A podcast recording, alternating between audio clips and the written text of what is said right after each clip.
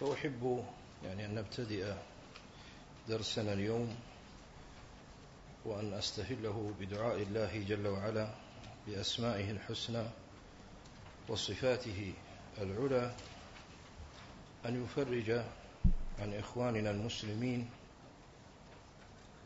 الذين ألمت بهم الفتن وأحاطت بهم المصائب في كل مكان وأن أذكر وأحث إخواننا المسلمين والمؤمنين في كل مكان بقول النبي صلى الله عليه وآله وسلم مثل المؤمنين في توادهم وتراحمهم وتعاطفهم كمثل الجسد إذا اشتكى منه عضو تداعى له سائر الجسد بالسهر والحمى فمن كان يستطيع أن يعني يقدم لنفسه عند الله جل وعلا شيئا بإغاثة ملهوف أو التفريج عن مكروب أو التصدق على مسكين فإن هذا من العمل الصالح. وكذلك فأسأل الله تبارك وتعالى أيضا بأسمائه الحسنى وصفاته العلى ونسأله في الحقيقة وإن يعني رغمت أنوف. أعني وإن كان لا يروق مثل هذا الدعاء لبعض المسلمين الذين لا يدركون عظم مثل قول النبي صلى الله عليه وآله وسلم لزوال السماوات والأرض. لزوال السماوات والأرض أهون عند الله من إراقة دم عبد مسلم بغير حق. فأسأل الله تبارك وتعالى أن يقيض الأسباب التي تحقن بها دماء ونفوس المسلمين في كل مكان. أما بعد فما زلنا مع قول الإمام رحمه الله تعالى من الفوائد المستنبطة من قصة آدم عليه الصلاة والسلام وإبليس وهي قصة وهي قصة أول الخلق. فقال رحمه الله ومنها ألا يأمن عاقبة ومنها ألا يأمن عاقبة الذنب عاقبة الذنب ولو كان قبله طاعات كثيرة. إلى قوله وهو ذنب واحد فكيف إذا كانت الذنوب؟ وكنا قد تكلمنا في الدرس الماضي على معنى قول الإمام رحمه الله وبينا بما نعيد تلخيص بعضه حتى نكمل الموضوع حتى يكون الموضوع متصل. فقلنا أن آدم عليه الصلاة والسلام عصى الله جل وعلا بأكله من الشجرة وأنه عليه الصلاة والسلام تاب إلى الله تبارك وتعالى وقد تاب الله عز وجل عليه. لكنه مع ذلك بحكمة الله تبارك وتعالى أصيب بشيء من عاقبة ذنبه وهي مصيبة إخراجه من جنة الخلد. وهذا معنى قول الإيمان أن الإمام أن لا يأمن عاقبة الذنب أي أن الذنوب لها آثار وأن التوبة إلى الله تبارك وتعالى من الذنب وقبول الله جل وعلا لتوبة العبد من ذنبه فمعناها مغفرة الله للذنب ومغفرة الله جل وعلا للذنب معناها وقاية شر الذنب عند الله عز وجل يوم القيامة. أما أثر الذنب في الدنيا أما أثر الذنب في الدنيا فقد تلحق المؤمن أو المسلم قد يلحقه شيء من آثار ذنوبه في الدنيا وهي البلايا والمصائب والفتن التي يتعرض لها المؤمن مثل ما قال الله جل وعلا ولنبلونكم بشيء من الخوف والجوع ونقص من الأموال والأنفس والثمرات وبشر الصابرين ولكن من رحمة الله تبارك وتعالى أنه لا يؤاخذ بالذنوب مؤاخذة تامة. ولا يلحق يعني آثار الذنوب إلحاقا تاما بكل من فعله بتمام استحقاقه. كما قال الله جل وعلا ولو يؤاخذ الله الناس بما كسبوا ما ترك على ظهرها من دابة ولكن يؤخرهم إلى أجل مسمى. وقال الله تعالى وما أصابكم من مصيبة فبما كسبت أيديكم. ويعفو عن كثير فهذا دال على أن العفو يلحق بعض آثار هذه الذنوب. وآثار الذنوب على الإنسان تأتي بحسب حكمة الله جل وعلا. المهم في مثل هذا الموضوع ألا يشغل المؤمن نفسه كثيرا يشغل نفسه بقدر بقدر أن يعلم أن الذنوب شرها عظيم وأنه ما من شر كما سبق ذكره إلا وسببه الذنوب. لكن الذي ينبغي أن يشغل المؤمن نفسه فيه هو تحقيق التوبة إلى الله تبارك وتعالى من ذنبه مثل ما صنع أبونا آدم عليه الصلاة والسلام في هذه القصة.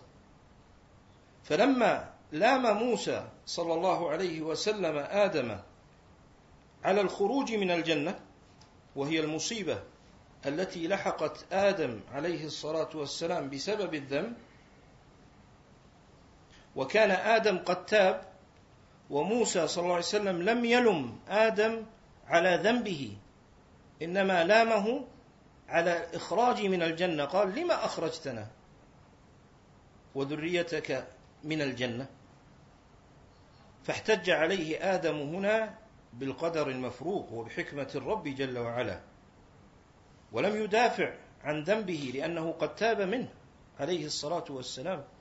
فقال أتلومني على شيء كتبه الله علي قبل أن أخلق؟ فما يلحق المؤمن من آثار ذنوبه ومعاصيه ما يلحق المؤمن من آثار ذنوبه ومعاصيه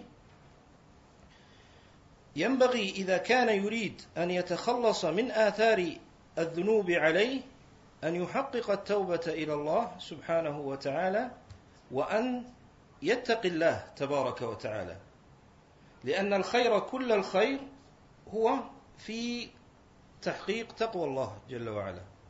كما قال صلى الله عليه وآله وسلم عجبت لأمر المؤمن عجبت لأمر المؤمن أمره كله له خير. كله له خير. إن أصابته ضراء فصبر كان خيرا له وإن أصابته سراء فشكر كان خيرا له وليس ذلك إلا للمؤمن. اذا فينبغي أن يحقق الإنسان الأمر الذي خلق من أجله الذي هو عبودية الله تبارك وتعالى والاستقامة على أمره ونهيه. فهذا الذي يعني ينبغي عليه أن يكون همه من ناحية آثار الذنوب. ولا يكون يعني همه أنه يخشى أن يصيبه آثار في دنياه من الضرر في دنياه خشية من ذنوبه. فإذا كان يريد أن يخفف من آثار الذنوب فليتق الله تبارك وتعالى. وإلا فإن النبي صلى الله عليه وآله وسلم يقول لو يعلم أهل البلاء ما لهم عند الله يوم القيامة لتمنوا لو تقرض شفاههم بالمقاريض. ويقول صلى الله عليه وسلم عظم الجزاء مع عظم البلاء فمن صبر فله الرضا ومن سخط فعليه السخط أو كما قال صلى الله عليه وآله وسلم. فالمقصود أنه ينبغي على المسلم وعلى المؤمن أن ينشغل بما هو مأمور به لا بما هو مقدور عليه. إن من الحكمة والفقه في الدين أن ينشغل المسلم بما هو مأمور به لا بما هو مقدور عليه. وإذا كان يريد أن المقادير تجري في صالحه وإذا كان يريد أن يقدر الله جل وعلا في دنياه ما فيه مصلحته فعليه بتقوى الله جل وعلا كما تقدم في الحديث السابق. عجبت لأمر المؤمن أمره كله له خير إن أصابته ضراء فصبر كان خيرا له وإن أصابته سراء فشكر كان خيرا له. وليعلم إن الله رحيم وغفور وكما تقدم إن الله جل وعلا لا يؤاخذ الناس بكل ما يفعلون من الذنوب ومن المعاصي. فالله جل وعلا عليكم السلام ورحمة الله وبركاته. السلام ورحمة الله وبركاته. فإن الله تبارك وتعالى لا يؤاخذ المؤمن ولا المسلم بكل ما يكسبه بيمينه. ولكن الله جل وعلا يبتلي عبده المؤمن المحقق لتقواه بما يرفعه عنده وبما يمحصه كما قال الله جل وعلا وليمحص المؤمنين أحسب الناس أن يتركوا أن يقولوا آمنا وهم لا يفتنون؟ ولقد فتنا الذين من قبلهم. فليعلمن الله الذين صدقوا وليعلمن الكاذبين. إذا فلا ينبغي للمسلم أن يشغل باله أو أن يشغل نفسه خشية أن يلم به ضرر في دنياه. ولينشغل في تحقيق أمر الله عز وجل ونهيه. فإن من جمع همه على الله كفاه الله مؤنة كل شر ومؤنة كل شيء. وإن الله جل وعلا كريم. فإذا ابتلى عبده المؤمن بشيء إذا ابتلى عبده المؤمن بشيء وكان محققا للإيمان وتقوى الله جل وعلا فإنه أيضا يمده بالصبر الذي يصبر به ويحقق دين الله تبارك وتعالى. ولذلك انظر مثلا إلى الإمام أحمد رحمه الله تعالى حين كان يتألم وكان يتوجع وهو في فراشه وكان من شدة الألم ينتابه ما يدفعه إلى أن يتخفف من الألم بشيء من التأوه وشيء من الصوت الذي يدفع به حدة الألم. ثم تذكر رحمه الله تعالى علما يتعلق بهذا الأمر وهو في ألمه. فدعا بكتاب فإذا به يروى عن طاووس وليس عن النبي عن الصحابة ولا عن النبي صلى الله عليه وسلم. انظر إلى أصحاب إلى أتباع السلف وإلى أتباع الصحابة أنهم كيف يبنون أمورهم على الآثار ويعظمونها. فبلغه أن طاووس كان يكره الأنين فتركه ولم يئن رحمه الله تعالى. وطبعا مثل هذه القصص ومثل هذه الروايات عن الأئمة حين تذكر لا ينبغي للإنسان أن يتمثلها تمثلا حرفيا كما يقال في هذا الزمان بمعنى أنه يشق على نفسه فيتدبر بعض هذه الآثار ويطبقها تطبيقا بحيث يكسر نفسه ولا يكون عنده من القوة ما يستطيع أن يعمل كما عمل السلف الصالح. لا. هذه الأشياء والآثار يتذكر بها المعاني الصحيحة. أما العمل بموجب هذه المعاني الصحيحة فيكون بحسب قدرة الإنسان وإيمانه. لا يشق المؤمن على نفسه. فإن هذا باب من الفقه عظيم ينبغي التنبه له في هذه الأبواب لأن كثير من الناس قد يقرأ في هذه الأبواب أشياء مثل ما سألنا الأخ في الدرس الأسبوع الماضي. عن بعض السلف رحمه الله قال وقع بي شيء الآن أراه أنه بسبب ذنب قد ارتكبته قبل أربعين عاما. طبعا كان مقصوده الظاهر ابن سيرين رحمه الله في الدين الذي ألم به رحمه الله. وكان هذا الشاب السائل يعني شاق عليه هذا الأمر. فنقول يعني ينبغي في سياسة النفس وفي تقوى الله جل وعلا والانتفاع بآثار السلف الصالح أن يكون على فقه وبصيرة. فالنبي صلى الله عليه وسلم يقول إن دين الله متين فأوغلوا فيه برفق. ويقول صلى الله عليه وآله وسلم لن يشاد هذا الدين أحد إلا غلبه. ويقول صلى الله عليه وسلم اكلفوا من الأعمال ما تطيقون فإن الله لا يمل حتى تملوا.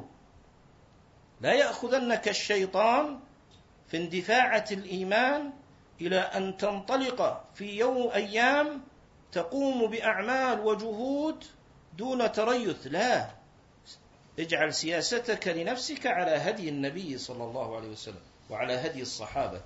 كان عمل رسول الله صلى الله عليه وسلم ديمة. وكان صلى الله عليه وسلم يقول عليكم من العمل يقول كان أحب العمل إلى رسول الله صلى الله عليه وسلم أدومه وإن قل. إذا فحين تذكر مثل هذه الآثار ينتفع بها صاحب السنة الانتفاع المناسب ولا يجعلها سبب لأن ينطلق في معالجة نفسه على نحو يكسر به نفسه ولا يكون متناسبا مع ضعفنا ومع ضعف إيماننا وعلمنا. وعليه أن يضرع إلى الله أن يهديه سواء السبيل في هذا الباب.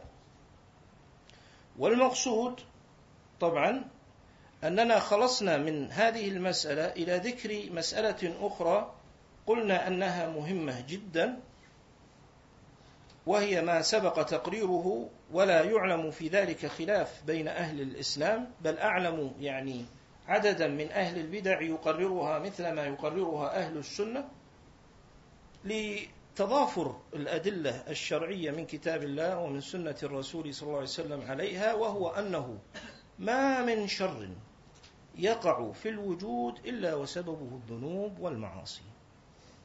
ما من شر يقع في الوجود إلا وسببه الذنوب والمعاصي. وهذا أمر واضح جدا. في الكتاب العزيز وفي هدي النبي صلى الله عليه وسلم وقد ذكرنا بعض الأدلة على ذلك. مثل قول الله جل وعلا فلما عتوا عما نهوا عنه قلنا لهم كونوا قردة خاسئين. وقال الله جل وعلا إنهم كانوا قوم سوء فأغرقناهم أجمعين. وقال الله جل وعلا فلما آسفونا انتقمنا منهم.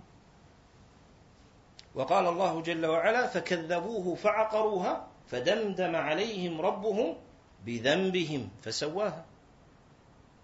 هذا كثير هذا كثير في كلام الله جل وعلا.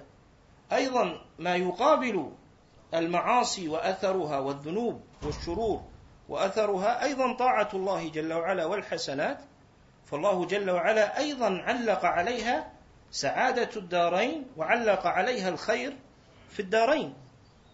وهذا أيضا كثير كقول الله جل وعلا مثلا إن تتقوا الله يجعل لكم فرقانا ويكفر عنكم سيئاتكم.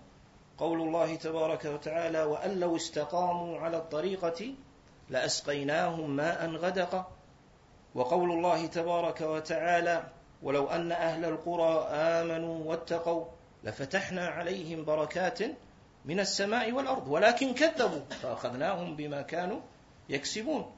إذا فسبب الشرور ما أصابك من حسنة فمن الله وما أصابك من سيئة فمن نفسك. إذا فسبب الشرور التي تقع في الأرض هو الذنوب والمعاصي وسبب الخير هو طاعة الله وطاعة رسوله صلى الله عليه وسلم. إذا فسبب الخير الحسنات وسبب الشر السيئات. وهنا حقيقة أحب يعني أن نقف وقفة ليس فيها يعني خروج عن مقصود الدرس لأن مقصود الدرس يعني ومقصود مقصودنا هو أن نتفقه ونتعلم الحق وأن نعمل به. فلسنا يعني دأبنا أو همنا أن نقطع الأشواط والكتب وأن نتقمص يعني شخصية طالب العلم ذو القلم وذو لذاته. إنما العلم دين فلذلك أي فائدة يحصل بها مقصود التعبد لله جل وعلا ينبغي الحرص عليها والتشبث بها. والمقصود أن مما يترتب على هذه المسألة الكلية العظيمة الجامعة وهو قضية أن السيئات يلزم منها الفساد والشر وكل ما يقع والحسنات يقع فيها الخير. إذا فكل مسلم يسمع هذا الكلام لا يحتاج إلى كبير يعني فقه أو علم أو عقل حتى يدرك حقيقة كلية عظيمة عامة أيضا تقابل هذا الحقيقة وتؤخذ منها صراحة. ألا وهي أن الصلاح والإصلاح هو الحسنات وأن الفساد والإفساد هو السيئات. فالصلاح والإصلاح هو الحسنات العلم بها والعمل بها. الفساد والإفساد هو السيئات. هو اعتقاد غير الحق ومخالفة رضوان الرب جل وعلا. فهذا هذا المعنى واضح لكل مسلم. ولذلك أنت تجد أن أئمة السنة رحمهم الله تعالى حين يريدون أن يشرحوا حين يريد يعني أئمة السنة رحمهم الله تعالى أن يشرحوا مذهب أهل السنة في الإصلاح تجد أنهم يشرحونه في سطور أو كلمات لماذا؟ لأنه واضح بين هو العلم بالدين والعمل به وترك ما يسخط الرب جل وعلا من الأقوال والأعمال والاعتقادات وغير ذلك. ولذلك استحسن أهل العلم وأئمة السنة مثلا رحمهم الله تعالى قول القائل لن يصلح آخر هذه الأمة إلا بما صلح به أولها. فصار هذه الكلمة فقط هي عنوان واضح لصاحب السنة وللمسلم في طريق الإصلاح. ولما جاء الإمام محمد بن عبد الوهاب رحمه الله نفس المصنف في ثلاثة الأصول أولها ذكر سورة والعصر إن الإنسان لفي خسر فذكر العلم والعمل وهذا طريق الإصلاح. يعني لا يحتاج طريق الأنبياء في الإصلاح يعني كبير جهد ولا فلسفة ولا مصنفات ولا ولا شيء من هذه الأمور. الذي يحتاج إلى مثل هذه الأشياء المناهج الباطلة والبدع المحدثة. فهم يحتاجون أولا إلى أن يسوغوا ما هم عليه بكتابة أصول جديدة ولذلك تجدهم يلحون على مر الزمان نحن بحاجة إلى أن نكتب أصول جديدة في الاقتصاد وفي السياسة وفي غير ذلك لماذا؟ لأنهم دينهم محدث فيحتاج إلى أن يلصق بالدين وأن يستدل عليه حتى يروج وحتى يحل محل الطريقة السلفية المرضية وطريقة أهل الحديث وطريقة أهل السنة لكن هل سمعت ابن باز رحمه الله يوما يقول أصنف في طريق الإصلاح يتكلم عن الدعوة إلى الله عز وجل العلم والعمل. وكذلك ابن عثيمين اللهم إلا الألباني رحمه الله تعالى لمعاصرته لمثل هذه الحركات ويعني لقربه منها وأثرها من الشباب اصطلح على أن يختصر العلم بالحق والعمل به تحت مسميين التصفية والتربية. تقريبا لهذا المعنى الكلي الجامع في عبارة رشيقة يريد أن يخدم من خلالها هذا المعنى العام. ولذلك فطريق الإصلاح إذن إذا أردت أن تصلح نفسك عليك بطاعة الله وطاعة رسول الله صلى الله عليه وسلم عليك بالحسنات. تريد أن تترك الفساد والإفساد اترك السيئات. تريد أن تشارك مثل ما يقال اليوم يعني في الإصلاح العام؟ عليك بالمزيد من الطاعة والحسنات والعلم والعمل فيحصل بك ومنك ما مقصود الشرع في ذلك بحسبك. لكن الفارق بين أهل السنة في المادة التي يستندون إليها في الإصلاح وبين غيرهم أن مادتهم هي الكتاب والسنة بما فيهما من تفصيل من أقوال واعتقادات وأعمال. لكنهم يضيفون إلى ذلك شرط مهم يقولون أنه واجب وهو أن يكون المادة مطابقة لما كان عليه السلف الصالح رحمه الله تعالى. ثم بعد ذلك يقولون تعلم هذا الحق واعمل به. ثم بعد ذلك يقولون تجعل ولاءك وبراءك وحبك وبغضك وعملك وقرب الناس منك وبعدهم بناء على هذه المادة. فقط. ليس في ذلك عسر. لا لعالم ولا غيره. أن يسلك مسلك النبي صلى الله عليه وسلم وأصحابه في الإصلاح بموجب الإسلام. لكن تعال إلى الكفة الأخرى. فعندهم أولا المادة آه، ليست هي الكتاب والسنة.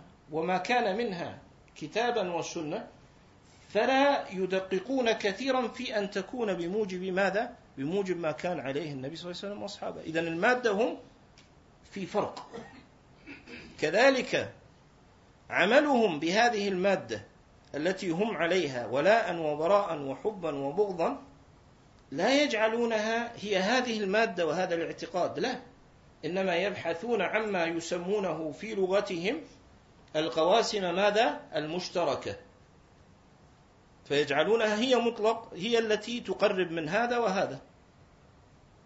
أما أهل السنة عندهم قضية واضحة. لا إله إلا الله محمد رسول الله صلى الله عليه وسلم. لا إله إلا الله توحيد الله جل وعلا. وما يتبع ذلك من العلم بالله وبحق الله وبإخلاص الدين لله جل وعلا. محمد رسول الله صلى الله عليه وسلم أي الشريعة التي بعث بها النبي صلى الله عليه وسلم. ولذلك يصفون العبودية لله تبارك وتعالى يقولون أن أصل العبودية لله جل وعلا يشبهونها بطائر. يقولون رأسه حب الله جل وعلا. وجناحاه خوف الله عز وجل ورجاء ثوابه. لكن تعال إلى الكفة الأخرى. تعال إلى الكفة الأخرى. ما هي غاية الدين عندهم؟ كما يصرحون لا ك... يعني نتقول عليهم. غاية الدين هي تحكي هي هي السلطة. والوصول إلى هذه السلطة وثوبا عليها وعملا لها. من أجل ماذا؟ من أجل ماذا بدعواهم أن يحكم بالشريعة. ولذلك طائرهم يختلف عن طائر أهل السنة المضروب به المثل. فعندهم طائرهم رأسه الحاكمية وجناحاه العمل السياسي وجمع الصدقات. إذا في فرق واضح. أيها المسلم يجب أن تدرك الفروق بين دعوة الأئمة والعلماء وأهل السنة وبين هذه الدعوات. هذا الاشتراك يعني القسري الذي يعني يحاول هؤلاء أن يوهم الناس بوجوده ينبغي أن يحرص تمام الحرص على الفرقان فيه. ولذلك تذكرون يعني جميعا ذكرا جيدا لا يكاد أحد يعني عمره يعني حتى يعني حتى يعني الشباب الذين هم في العشرينيات. كلنا مثلا نسمع أنهم يتهمون أهل السنة بأنهم يهتمون بقشور الدين. ويتركون لبه. هكذا يقولون كلمة دارجة معروفة مشهورة مكررة خدمت كثيرا من شعارات هؤلاء من تزهيدهم بطريقة أهل السنة وهي الكلمة التي استنكرها واستقبحها الإمام بن باز رحمه الله جدا. قال هذا قول منكر. الإسلام ما فيه قشور ولب. فالمقصود ما الذي انتهى إليه حال هؤلاء؟ يعني نحن ما نحن عليه من العناية بأصول السنة ودراسة الأحكام وتزكية النفوس وإعطاء كل ذي حق حقه سواء كان أميرا فما دونه. هذا الدين عندنا. نحن في قشور. طيب نريد أن نرى اللب الذي عليه القوم. ما هو اللب؟ اتضح لنا في نهاية المطاف بعد أن وصلوا إلى حلمهم الذي عاشوا من أجله. اتضح لنا أن لبهم هي القشرة التي يضفونها على الأنظمة القائمة بجعلها إسلامية يعني نفس الدول القائمة على النظام الذي عليه الغرب من الدول الديمقراطية بتعدديتها بمرجعياتها الدستورية بقوانينها الوضعية. هذه اللمسات التي يصبغونها من أجل جعل هذه الأشياء إسلامية هي اللب الذي عاشوا أبد الدهر من أجله. فأقول إن الصلاح والإصلاح والفساد والإفساد إنما يؤخذ من كلام الله وكلام النبي صلى الله عليه وسلم. فالله جل وعلا حين قال والله لا يحب الفساد بين أن هذا الفساد هو الخروج عن القسطاس المستقيم وعن شريعة الله تبارك وتعالى. فأقول هذه فائدة يستفيدها المؤمن من معرفة أثر السيئات والحسنات. وكنا قد تكلمنا أيضا في الأسبوع الماضي في تفسير قول النبي صلى الله عليه وسلم نعوذ بالله من شرور أنفسنا ومن سيئات أعمالنا. وهذه كلمة ينبغي أن تفهم جيدا وشرحناها وبينا أن شرور النفس ما ينتج منها من الأعمال السيئة التي هي المعاصي. وأما سيئات الأعمال أي ما يسوءنا من أعمالنا. بالمعنى الآخر الذي يذكر في القرآن لأن القرآن كما قلنا كلام الله جل وعلا يذكر السوء والسيء بمعنيين. أي بمعنى المعصية التي هي السيئة وبمعنى عاقبة المعصية وهي ما يسوء منها من المصيبة. إن تمسسكم حسنة تسؤهم وإن تصبكم سيئة يفرحوا بها. ما هي السيئة؟ المصيبة. إذا فسيئات الأعمال أي عاقبتها على الإنسان. فاستعاذ النبي صلى الله عليه وسلم من مبتدأ الشر ومنتهاه من أصله ومن فرعه. إذا فهذه من الكلمات الجوامع التي قالها صلى الله عليه وآله وسلم. لأن النفس وإن كان الله جل وعلا قد فطر النفوس على معرفته وإرادة وجهه من حيث العموم إلا أن النفس تفتقر حتى تعمل بالحق إلى إعانة الرب والأخذ بالسبب. ولو علم الله فيهم خيرا لأسمعهم. فإذا وجد الإيمان والعمل الصالح انتفت السيئات. وكنا قد ذكرنا لأن كلام الإمام في عاقبة الذنب على آدم وعلى إبليس حين لعنه الله جل وعلا وطرده. وكنا قد تكلمنا عن أن نوع وجنس معصية آدم هي من باب الشهوات وأن نوع وجنس معصية إبليس هي من جنس الشبهات. وتبين لنا أن معصية الشبهات هي أعظم وأشر على الإنسان. وتكلمنا عن شيء من آثار المعاصي والذنوب وهذه الآثار في الحقيقة يعني فائدة معرفتها أو التعرض لها أن الإنسان إذا علم أن هذه الشرور تقع في قلبه وعقله وبدنه وحياته كلها من معصيته لله كان ذلك دافعا للعاقل أن يترك معصية الله جل وعلا.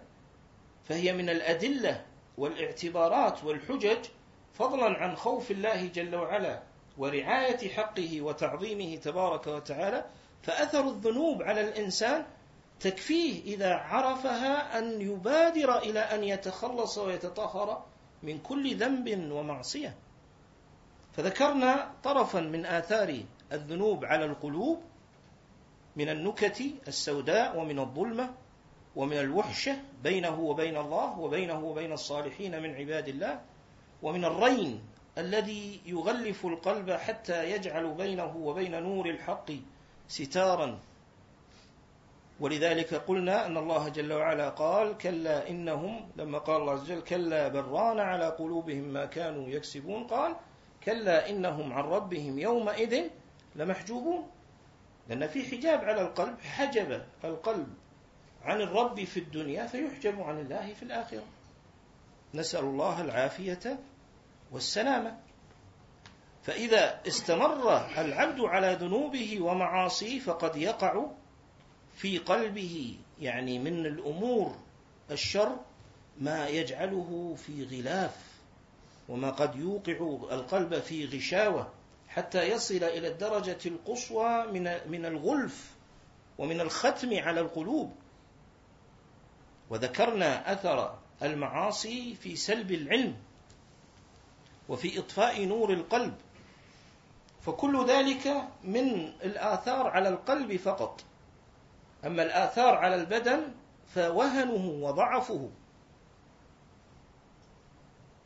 وهن البدن وضعفه عن القيام بواجبات الشرع لا قضية الوهن والضعف الذي سببه المرض.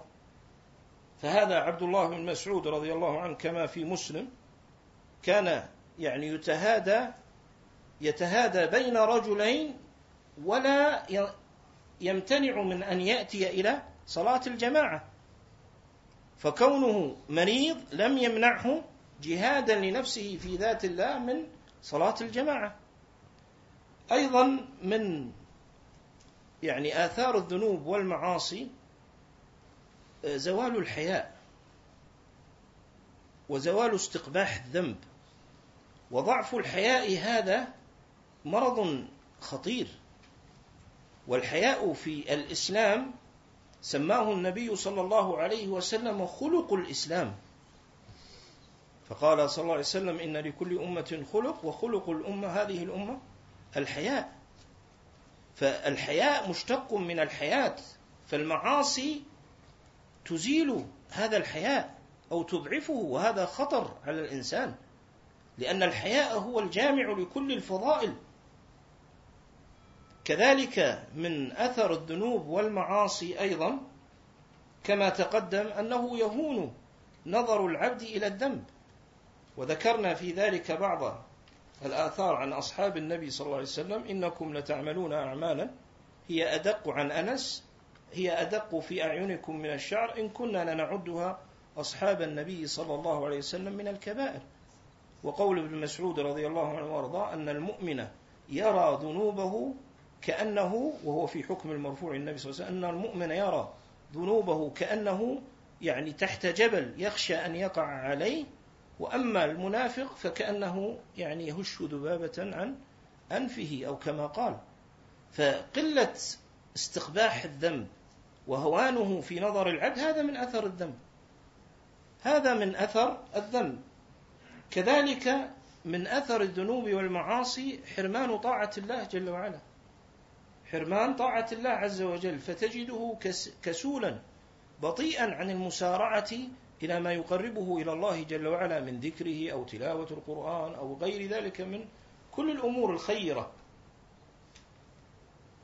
كل الأمور الخيرة تجده بطيء عنها. وحتى وأن خيل إليه في بعض الأحايين أنه مسارع إلى خير فيكون هذا الخير مغلف بشيء من هوى النفس يجعله يفعله. فتجده مثلا يقول أنا أبر أبوي. أو أنا أصل أرحامي. ولو فتشت لوجدته يزوره يزور أرحامه أو والديه أو يجالسهما للمفاكهة والمنادمة وحظ الدنيا لا تحقق تحقيقا لمراد الله جل وعلا. وهذا أيضا يعني من أثر الذنوب والمعاصي وهو انقلاب يعني حقائق الأشياء لا يرى بنور الله ما يرى الأشياء على ما هي عليه.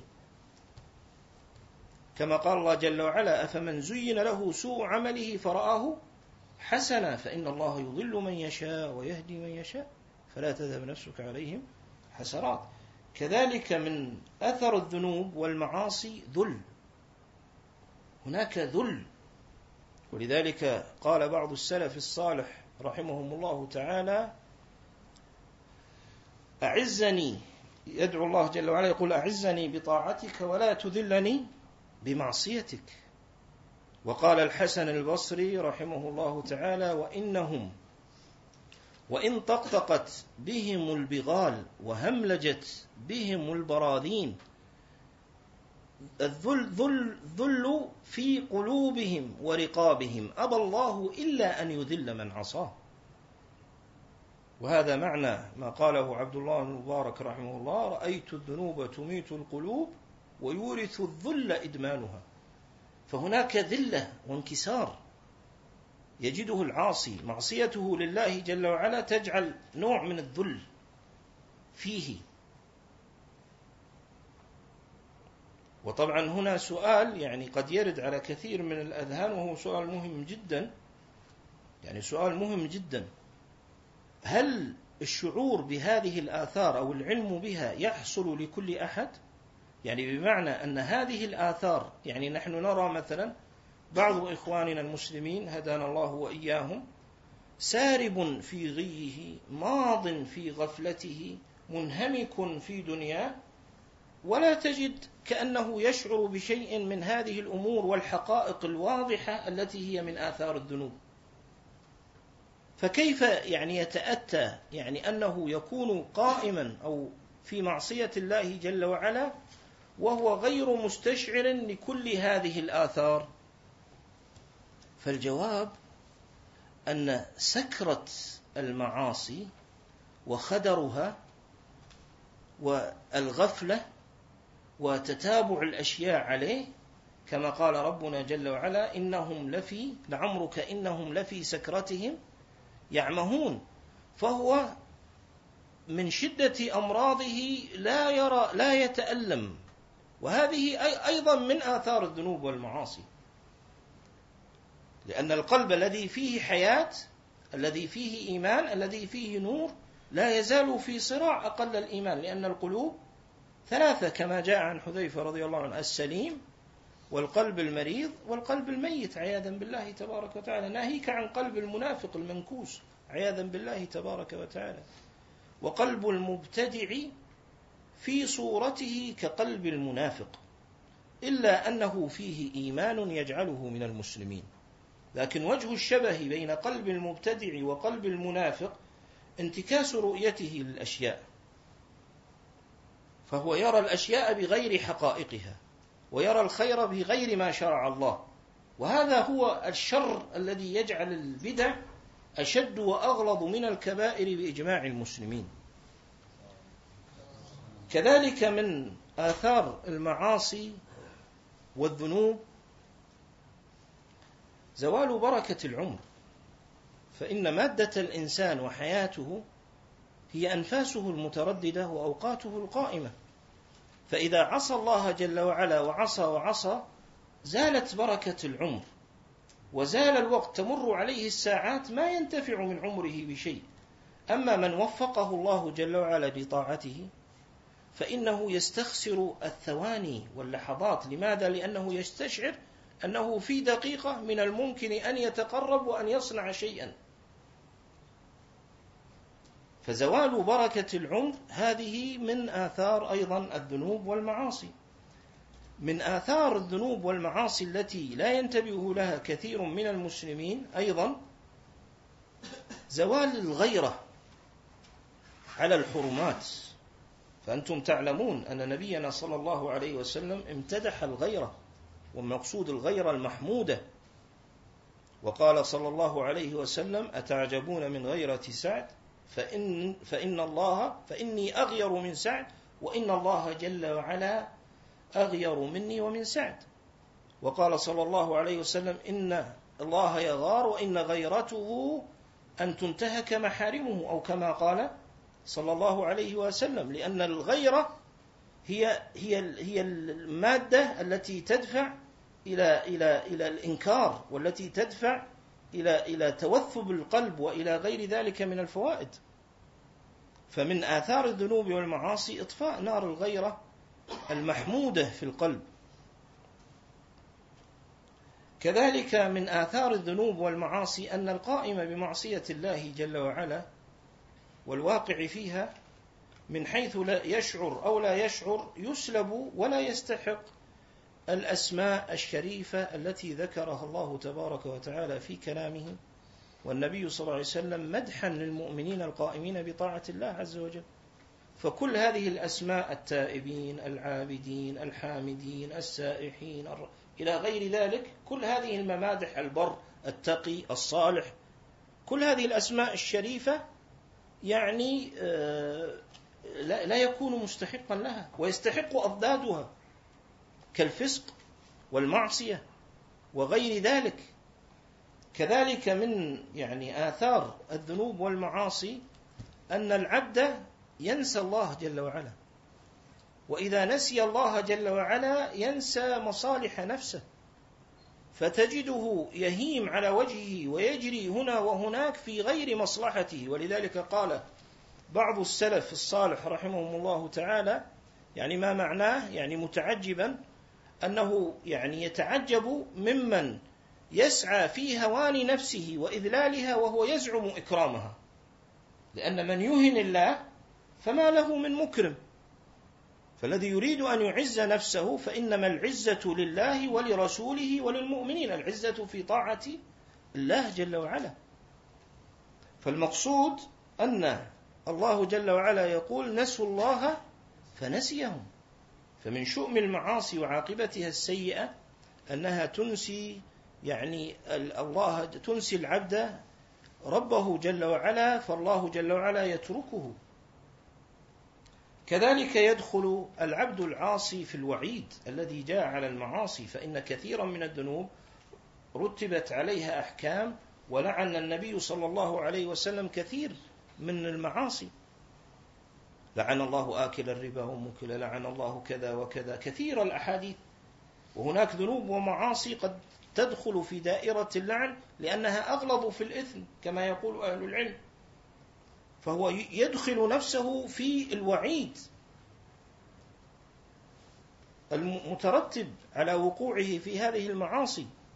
فضلا عن أنه يخرج نفسه عن الدائرة التي تستحق من الله جل وعلا بالإيمان والطاعة لأن المؤمن إذا أطاع الله واتقاه ودعاه وعبده فإن الله عز وجل يكون معه وإن الله يؤيده وإن الله يهديه وينصره ويستر عليه ويغفره ويرحمه وتدعو له الملائكة. أما هذا فتقرب منه الشياطين وتبعد عنه ماذا؟ ملائكة الله عز وجل. إذا فآثار كذلك الشؤم يعني والبلاء من القحط. والزلازل والفتن كما قال أبو هريرة رضي الله عنه وأرضاه إن الحبارى أو الحبارى لتموت بسبب ذنوب ابن آدم. كما قال ربنا جل وعلا ظهر الفساد في البر والبحر بما كسبت أيدي الناس ليذيقهم بعض الذي عملوا لعلهم يرجعون.